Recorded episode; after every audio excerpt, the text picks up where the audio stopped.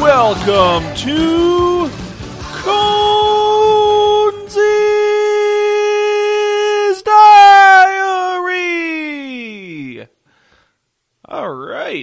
Well, it's the Conesy. He's back for another go at a diary entry. Sorry, it's been a while, folks. As you've heard on episode 16, and if you haven't heard it, make sure you go ahead and listen to episode 16 of Wisco Dice, the main show. Um, I went into a little bit of an explanation for why we haven't had a Conesy's diary entry in a while, but that's largely due to the fact that Paul's computer has basically no longer able to help out with editing or work on the show, so it's really now sucked me back into having to do full time editing, producing the whole nine yards on pretty much the show, which means I burn a large portion of my personal time. So until Paul gets that fixed, um, the Conesy's diaries will still be. We're still gonna. I'm still gonna work on them. I'm still gonna get them out and do them, but they're gonna be a little bit further apart. They're probably not going to be as plentiful as the when I got the first 15, uh, 18 to 20 episodes out. So I do apologize for that. On top of that, I have a huge month of traveling. I was in Atlanta this week. I've got this weekend is pretty much freed up, but then I've got Gen Con followed up by the last cheese standing in Ohio. So a couple of weekends of back to back traveling along with a flight to Atlanta for business. So it was a pretty busy, pretty busy August it's going to be for me. But that being said, let's go ahead and get on to the main topic of the show. So today we're going to go ahead and I want to just talk about my last cheese standing list that I'm going to take to Ohio for that event. And hopefully we'll uh, see if we do pretty good. So the last cheese standings basically put on by the Ohio Hammer Boys. It's basically their version of uh, the old Ard Boys event. So it's 3,000 points. Pretty much anything goes. Special characters, all the cheese. You don't really have to worry about hurting anybody's feelings. E- even though I think there is a sports score on it, but whatever. So I'm going to go ahead and bring my Dark Elves out to this event. I've been playing them uh, now a little bit more consistently, and since I'm don't necessarily I guess I care. I care how well I do, but I'm not I'm not like gonna be all disheartened or disenfranchised if I if this event doesn't go perfectly well for me. So I just want to have fun, hang out with the Ohio Hammer boys for the weekend, and my wife is going with me, so I'll get to spend some special time with her. It'll be pretty good. Without further ado, let's go ahead and break down the list. So it's uh my Dark Bringers, my Dark Elf Dark Bringers list, three thousand points. I start out with a basically the unkillable Dreadlord on a Dark Pegasus. So he's got one up armor save with all of the, you know, mount save plus heavy armor, shield, sea dragon cloak, blah blah blah.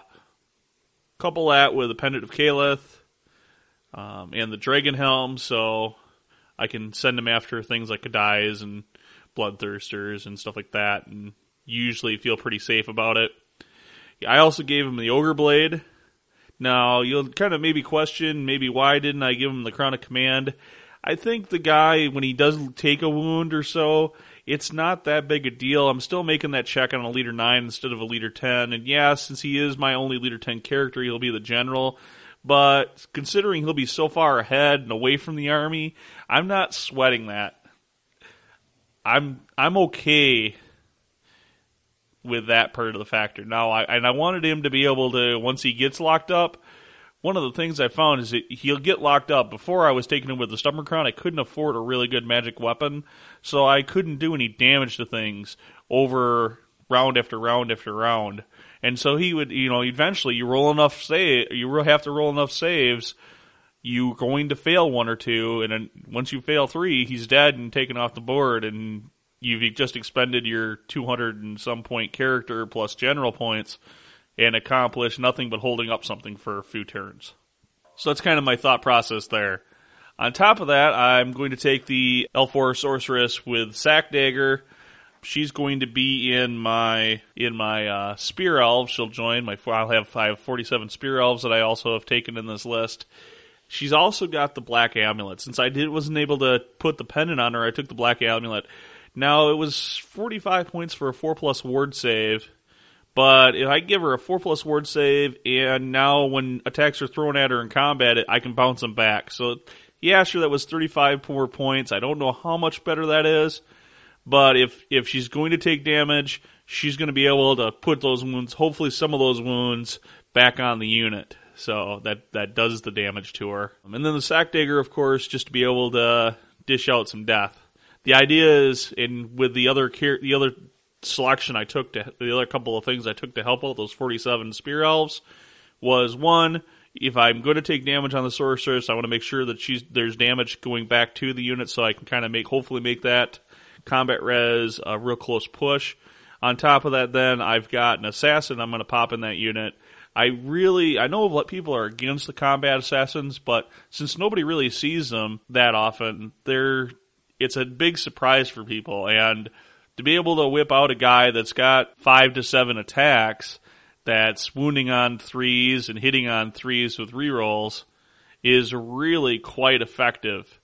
I really do like the guy. He does dish a bunch of damage. Even if I lose his two wounds, he usually does three, four, five wounds, which is enough to help push that, especially on a turn where I've got a Mind Razor up or, or a Withering on the opponent.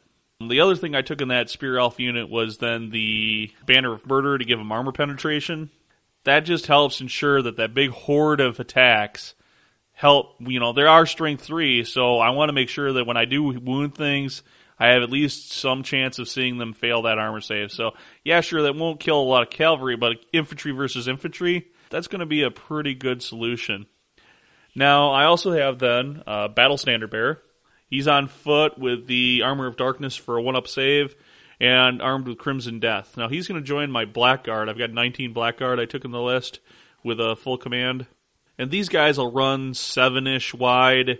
I prefer to have them wider so I get more attacks out of the unit rather than having them with more ranks. It's just a lot of points. I'd rather get the attacks. I think they're they're better at killing things more more quickly and efficiently. It kind of goes back to that old MSU kind of mentality rather than having the oh okay well we'll just sit here and hopefully the ranks will be enough to help swing things. Well, this is eighth ed. Ranks don't swing things, especially when you're tough three with heavy armor. So definitely like that, like that. And then this BSB in there, he's got the Crimson Death, so he can actually kill things with armor saves fairly efficiently. Especially since I took the armor piercing, the other armor piercing banner in with the Blackguard. So the Blackguard will also have armor piercing. Again, that's partially to chew down infantry, but it also helps ensure that now I've got a minus four I've got three attacks in the unit that are at a minus four armor save to help push kill cavalry like Mournfang.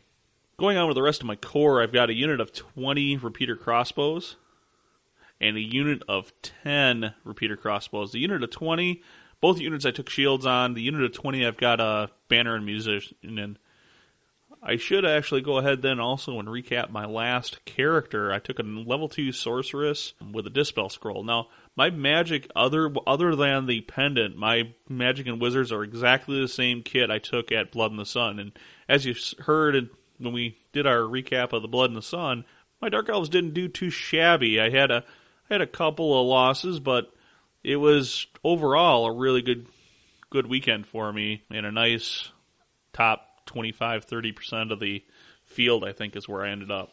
I got two more core choices that I I took. Uh, first off, I think harpies are obligatory. I don't take I don't take a lot lot of them, and I haven't liked them very well in eighth. Not nearly as much as I liked them in previous editions, but there is five harpies in the list.